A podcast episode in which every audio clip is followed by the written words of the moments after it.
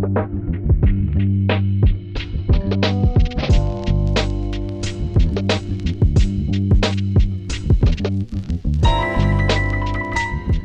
находимся в прекрасной студии Red Barn, и вы слушаете «Жилищный фонд» — подкаст о культурной истории дома. В нем мы будем разбираться, где жили люди разных эпох, откуда взялся уют и как менялось наше представление о месте, где мы проводим большую часть нашей жизни.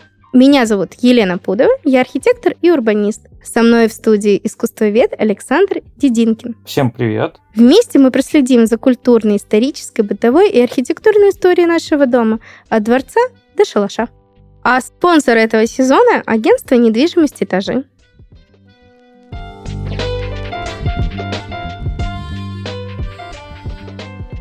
Добрый день, уважаемые слушатели! Сегодня у нас очень интересная тема с Александром. Мы будем говорить о жилье как утопия. От родовой общины до свободного города христиане. Расскажем все и обо всех. Да, мы поговорим про то, как вообще люди думали о том, что им было бы прикольно жить вместе. Как они объединялись, по какому принципу. И отдельно Лена расскажет про то, как люди решали, что им не нравится жить вместе, и переставали это делать, и какие эмоции они испытывали по этому поводу. Ну да, получается у нас сегодня выпуск о том, как соединиться и о том, как разъединиться. Да, и что из этого лучше. В конце сделаем для себя какие-нибудь выводы. И, возможно, уже после этого выпуска мы с Леной уедем куда-нибудь в тайгу и будем там жить в одиночестве. Ну почему в тайгу? Ну почему не на пляж, а? Каждый в своей тайге. Нет, надо жить в одиночестве в тайге. На пляже это не спортивно.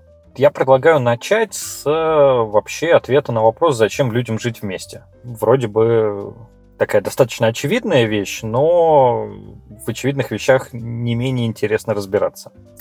А, есть некоторая консенсусная точка зрения, что наши далекие предки еще на заре истории рассматривали два варианта своего возможного существования. Одни жили группами, другие жили ну, практически поодиночке, то есть только вот своей семьей. И со временем все почему-то стали жить группами. А, такой выбор был сделан из-за одного простого решения, которое приняли люди. Они приняли решение не заниматься бесконечно собирательством и охотой, а заняться каким-нибудь земледелием и, в общем, облагораживать мир вокруг себя. И вот с началом оседлой жизни наши предки стали жить чуть большими группами, чем одна семья. Сначала это были несколько семей, э, возможно, там, с близкими какими-то родовыми отношениями. Потом это уже превратилось в просто большие общества людей, которые вот решили жить вместе. Им показалось, что так проще. Ну и, Лена, как ты думаешь, что тут же появилось в таких группах? Ну, во-первых, появились деньги. Да, да. Мне кажется, это а, самое очевидное. Да, жилье вместе привело к тому, что появился ну, рынок, по сути дела, как Экономика. стали меняться. Один производит одно, другой другое, и они могут этим меняться. Либо натуральный обмен, я произвожу зерно, ты там, не знаю, производишь молоко со своей Нет, я хочу коровы, и вот производить ягоды. Либо мы вводим какую-то между нами такую серединку в виде золота или красивых ракушек. Вот, так что жить вместе это значит как-то чем-то меняться друг с другом. Ну, слушай, ну получается, когда ты живешь с кем-то, то есть ты в любом случае изобретаешь какие-то правила проживания, потому что, ну, невозможно жить без правил. То есть в любом случае, когда вот социум у нас такой появляется, да, достаточно большой, у нас появляются какие-то правила. Эти правила должны кем-то регулироваться. Вот. Ну, соответственно, должен появиться регулятор. Но для начала это, наверное, был все-таки город. То есть не прям как государство-государство, а город. Как вот, допустим, в истории России у нас там Новгород. Это воспринимался именно не как город, а как город-государство, по сути дела. Ну и, собственно, поэтому у нас и города-то и возникли. Когда люди решают жить вместе, когда они объединяются в какую-то большую группу, они постепенно начинают отдавать свои права, которые у них есть, отдавать часть своей ответственности. Если первобытный человек, он сам все делал для своей жизни, то есть вот абсолютно все. Он сам строил дом, где он живет, сам делал оружие, которым он охотится, сам добывал еду, сам ее готовил и посуду за собой сам мыл, то в каком-то совместном проживании человек начал делиться. Сначала он отдал право какую-то еду производить, нет такую, как он сам производит другим людям. Потом он поделился еще какими-то правами. И в конце он поделился уже и заботой о своей безопасности, передал ее каким-то другим людям и даже решение каких-то спорных ситуаций передал другим людям, появилась всякая там судебная система. И когда мы собираемся вместе, да, мы должны соблюдать какие-то правила и должны отдавать часть того, что, что мы хотим или, может быть, не хотим отдавать другим людям. Ну, слушай, ну, получается, жить вместе проще, ну, чем по одному. Или все-таки сингл — это the best of the best? Мне кажется, вот тут каждый должен выбрать себе какой-то свой вариант. Но мне кажется, очень важно попробовать и так, и так. И одиночество, и совместную жизнь, чтобы твой выбор был максимально правильный и ценный. Ну, смотри, вся история у нас построена на том, что люди, собственно, и делали этот выбор. Жить вместе или жить отдельно. То есть из самых последних таких, ну, неплохих, наверное, интересных примеров, так скажем, проживания в отшельничестве, можно Допустим, вспомнить о Ле Корбюзье, которая ну, в конце года построила хижину, она так и называлась, хижина дяди Корбю, на побережье, в прекрасном месте. И, грубо говоря, это была одна комната. Ну, такая одна хорошая комната, небольшая в виде хижины. Там были все удобства. И, собственно, он провел там последние свои финальные дни. Хотя чувствовал себя, ну, по здоровью не очень. Ну, я думаю, а зато морально он чувствовал себя прекрасно. Ну и даже сейчас у нас в современном нашем российском обществе у нас отшельничество никуда не делось. То есть мы можем даже рассмотреть проживание в каких-то удаленных деревнях, которые сейчас, ну, их достаточно много по России, и у нас есть даже такие самоличные отшельники, которые живут прям полностью в, в одиночестве. Допустим, вот, наверное, очень известная Агафья Лыкова, которая живет в Хакасии, в Сибири. Она живет действительно одна. К ней периодически приходят экспедиции, которые изучают ее быт, ее жизнь. Ну, вот она проживает сингл. А вот, допустим, в современном такой, знаешь, пример можно привести, когда ты временно проживаешь один. Это, допустим, смотрители всех маяков да, то есть действительно все еще профессия, она существует, но это такое временное отшельничество, то есть ты приехал, отслужил, грубо говоря, свою вахту, пожил один, либо там вдвоем там с напарником и уезжаешь. А некоторые даже удаленные острова зовут смотрителей, рассказывают, как у нас там прекрасно, вы можете наблюдать за черепахами, но вы будете жить одни. И ты знаешь, конкурсы на такие должности, они достаточно приличные. То есть там не 5 человек на место, там порядка 150 человек на место. То есть жить в одного до сих пор многие это выбирают как свой путь. Для меня лично это удивительно. Я экстраверт, и я не могу без общества. Вот, но это такое прям современное поверье. Смотри, если мы сейчас вот посмотрим на весь наш мир, такой огромный, многогранный, мы все равно увидим то, что вот эта лавина урбанизации, она высасывает из сельских местностей население. И достаточно частенько мы можем увидеть абсолютно маленькие деревушки, абсолютно маленькие города. Там может проживать и 5 человек, и 10 человек. А самое удивительное, что есть большие города, которые тоже умирают. То есть у нас есть такая удивительная, наверное, реальность, когда, ну вот, допустим, Детройт в США, ну, он считается умирающим городом, потому что, ну, так получилось, что в какой-то момент все производства, которые там были, они, ну, схлопнулись. И, соответственно, люди там потеряли работу, и жить им, ну, не на что. И получается огромный, хороший, прекрасный город – он просто постепенно-постепенно умирает. В России есть даже такое понятие для подобных городов управляемое сжатие. То есть у нас есть единственный город, который признал то, что он вымирает, это Воркута. И для него разработана целая программа. Ты представляешь, целая программа по управляемому сжатию. То есть они следят э, за тем, чтобы дома не были заброшены частично. То есть, вот, допустим, вот у тебя пятиэтажка, а там живет три семьи, а соседняя пятиэтажка, там живет еще 10 семей. А давайте мы их объединим, переселим, а одну пятиэтажку снесем как бы мы сэкономим на инфраструктуре, мы немножко повысим безопасность, и не будет вот такого большого количества заброшенных, таких полузаброшенных домов. Вот. И вот ну, пока у нас это только Воркута признала, хотя на самом деле по секрету демография у нас не говорит о том, что у нас будет очень много растущих городов, к сожалению. Вот управляемое сжатие, оно такое более реальное. То есть управляемое сжатие — это будущее для многих и многих. Вот. Прикольно, интересно, появится ли какая-нибудь программа управляемого сжатия, когда у нас в одном городе мало, в другом мало, давайте мы всех их в один город переселим. Так она есть, ты не поверишь. У нас есть прекрасная программа, не помню, как она называется, вот только сейчас вспомнила, когда людей, ну, так скажем, серебряного возраста из северных районов переселяют в южные. Ну, понимаешь, да? То есть для угу. серебряного возраста им ну, тяжеловато жить в условиях крайнего севера, да, физически, ну и в связи там с а, состоянием здоровья. И государство наше помогает им переехать в более тепленькие места. Мне кажется, это прекрасно. Я бы сама так хотела, правда. Но можно мне даже пораньше. Можно мне через недельку на юг.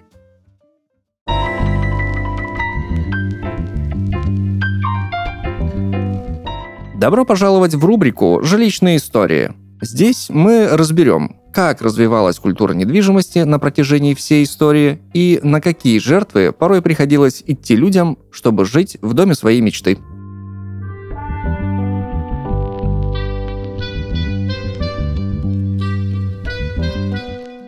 Древнеримские строения нередко страдали от пожаров, и сегодняшняя история о том, как на этом был построен бизнес – Некий Марк Лициний Крас стал богатым благодаря тому, что предлагал хозяевам, чьи дома были охвачены огнем, продать свое имение вместе с землей почти за бесценок. Кроме того, Марк Лициний делал тоже предложение соседям, ведь пожар мог перекинуться и на их имущество.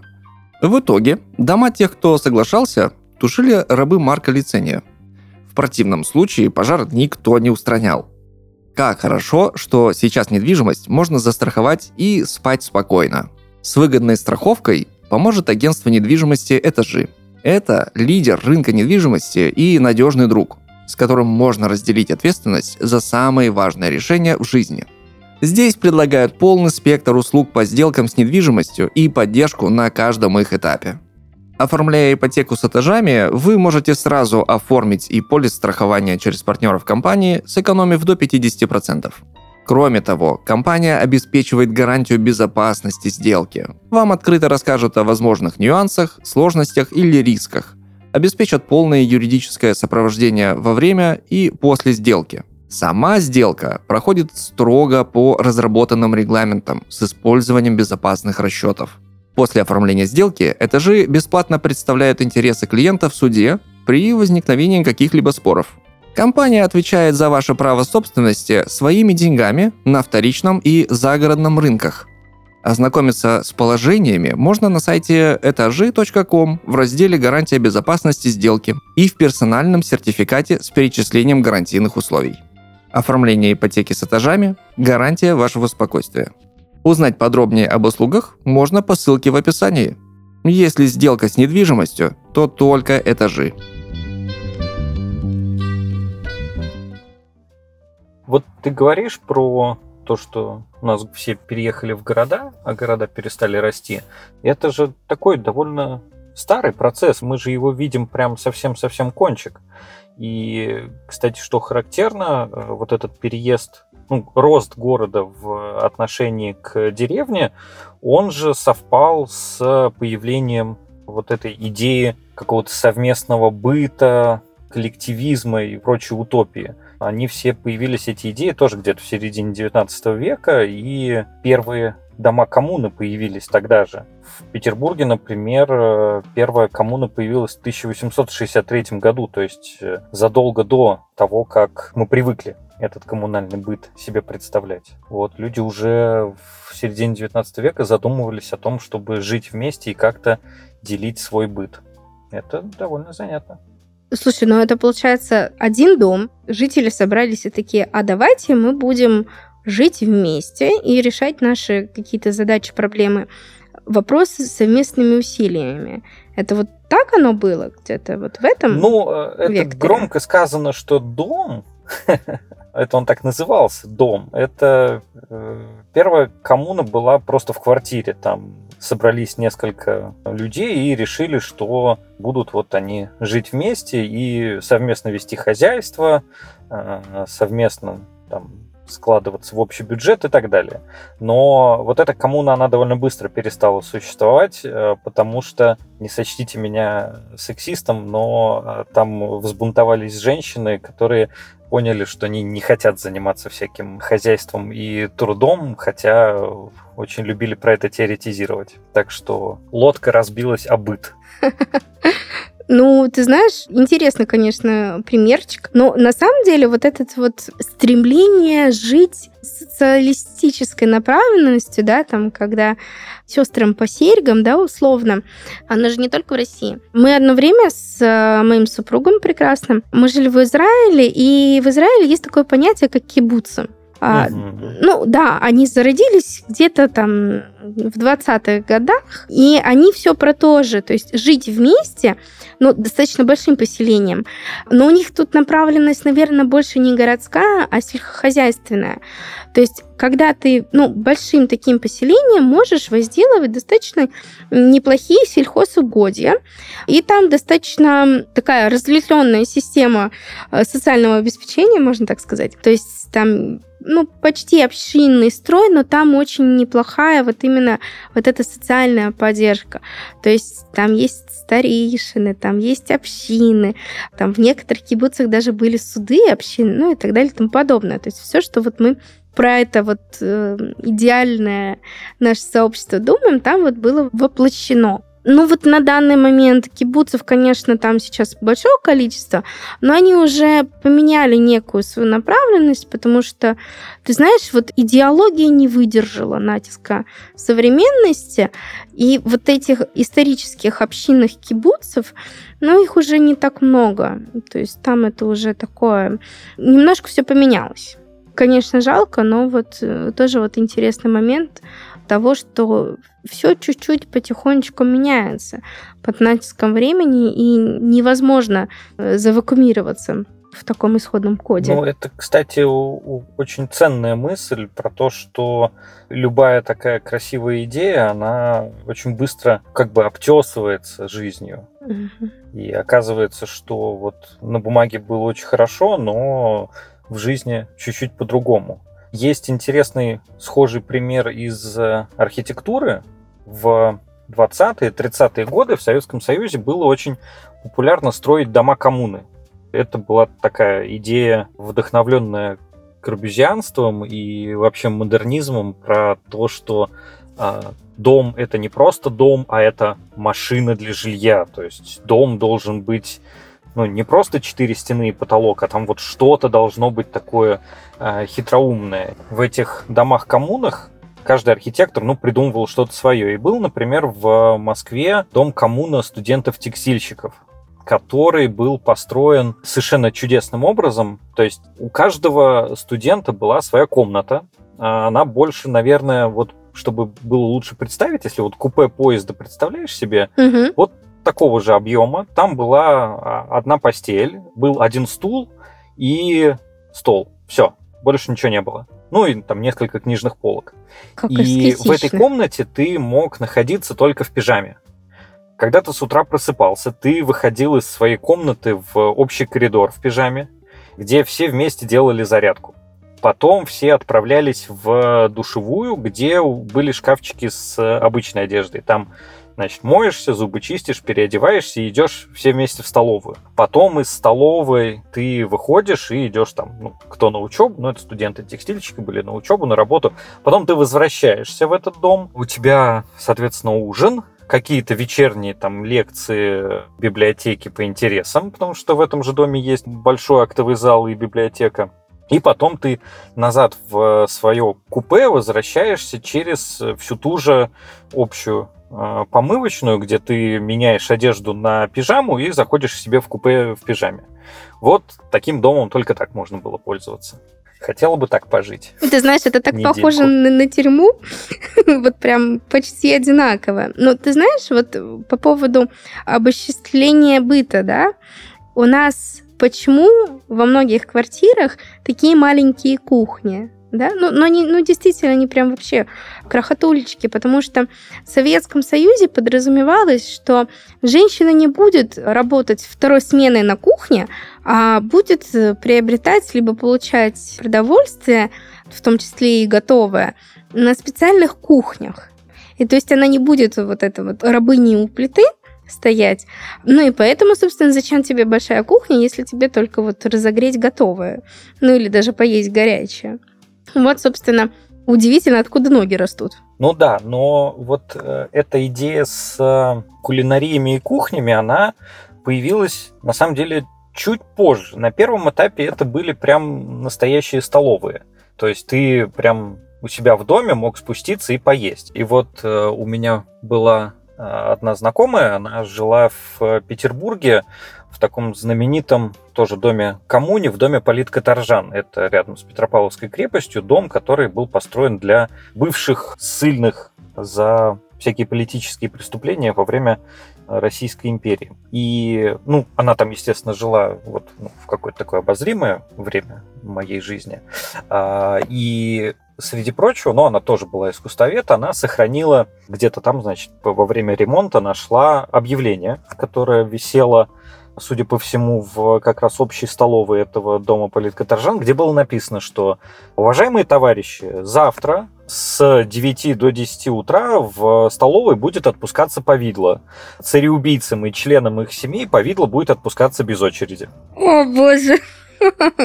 Вот, так что э, веду я это к тому, не к тому, что надо царей убивать, чтобы повидло без очереди получать, а что, по сути дела, вот э, если мы вернемся еще там на несколько шагов назад к э, вот этим самым первым коммунам, которые в середине 19 века появились, то они как раз вот и решали идею, что мы будем жить вместе и освободим каждого из нас от какой-то части своих бытовых обязанностей. Это не получилось, и как ответ на это, ну, мы же тогда жили еще в рыночной системе, поэтому на любые запросы рынок дает ответ. Стала разворачиваться сфера услуг, то есть там прачечные, кафе и так далее. И вот эту идею и взяли как раз советские урбанисты и архитекторы, когда стало понятно, что вот дома коммуны, как я описал, этих бедных студентов-текстильщиков, они не очень работают в таком виде. И вот начали заниматься выносом за пределы дома всяких неприятных бытовых э, вещей, типа постирать, приготовить и так далее. Угу. Слушай, ну вот, а, допустим, поговорим про хостелы и каливинги, да? Каливинги – это то, что изобрели миллениалы, да? У меня был опыт проживания в хостеле личный несколько месяцев. Так получилось, что я была вынуждена жить в хостеле несколько месяцев, и ты знаешь, это, конечно, все прекрасно, прекрасная общая кухня, душевые, все чистенько, все здорово. У тебя там есть даже ну, спальное место. У меня было спальное место со шторкой. Это было привилегированное спальное место, да-да-да. Но личного пространства нет вообще. И это очень дико напрягает. То есть сам быт, вот это вот существование в подобных объектах, да, в хостелах, в каливингах, достаточно, ну, приемлемо. То есть все абсолютно тебя не раздражает, наличие большого количества людей и так далее и тому подобное.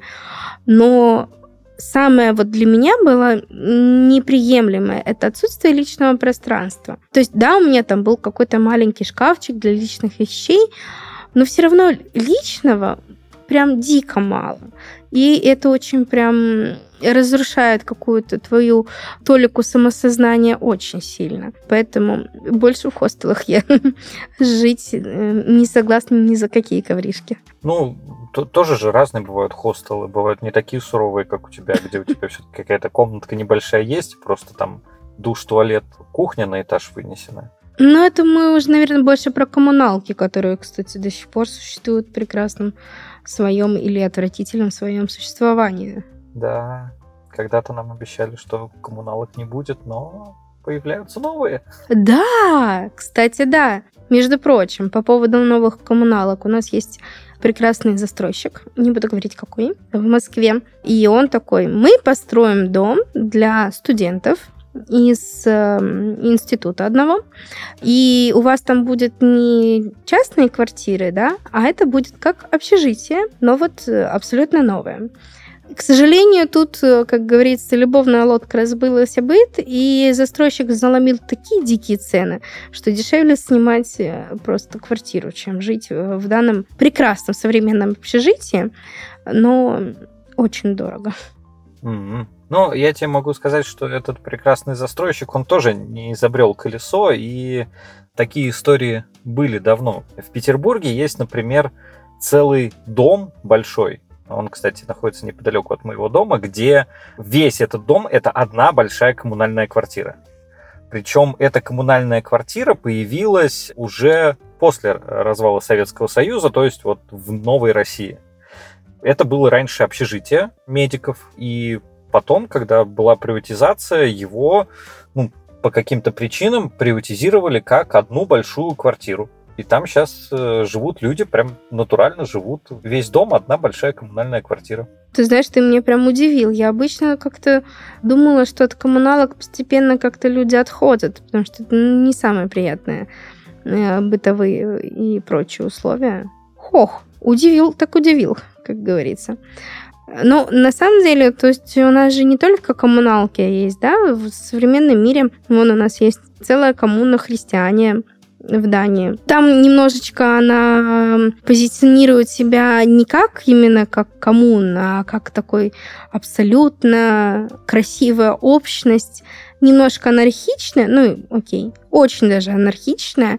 У нее свой гимн, герб и так далее и тому подобное. То есть это прям страна внутри страны. То есть настолько, что туда даже полицейские не очень-то любят заходить. И, кстати, поэтому именно, ну, возможно, это одна из причин, почему там достаточно высокая степень преступности. ну и такой не самый благополучный райончик, но то есть страна внутри страны, Часть города такое объявила, а мы не будем жить по вашим правилам, мы будем жить по своим. И живет.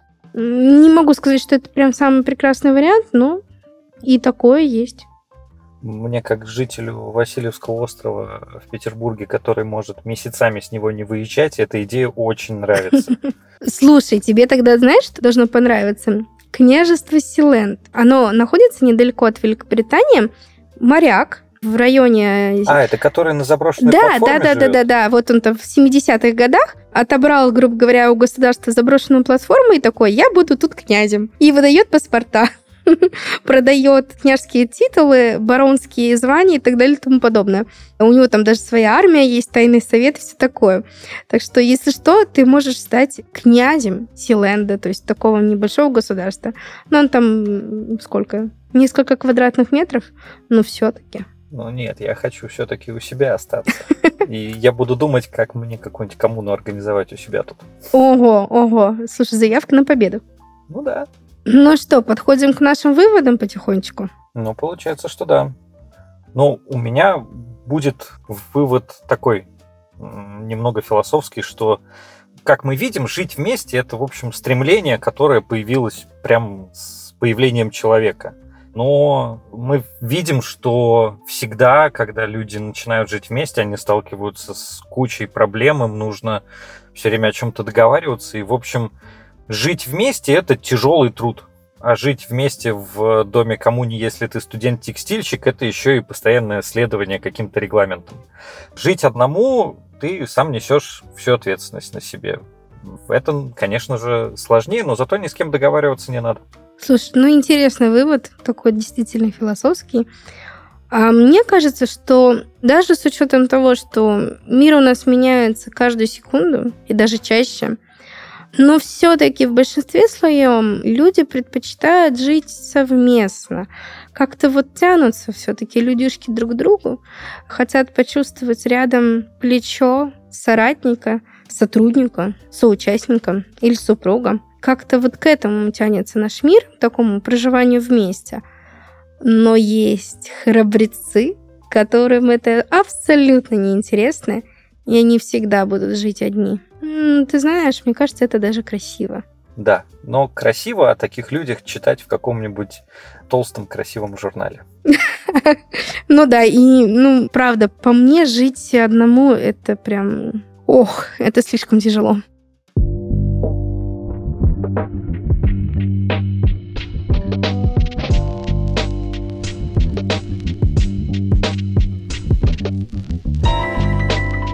Вы слушали подкаст «Жилищный фонд». Подписывайтесь на нас на абсолютно всех платформах для прослушивания подкастов. Увидимся на следующей неделе. Пока-пока. Пока. -пока. Пока.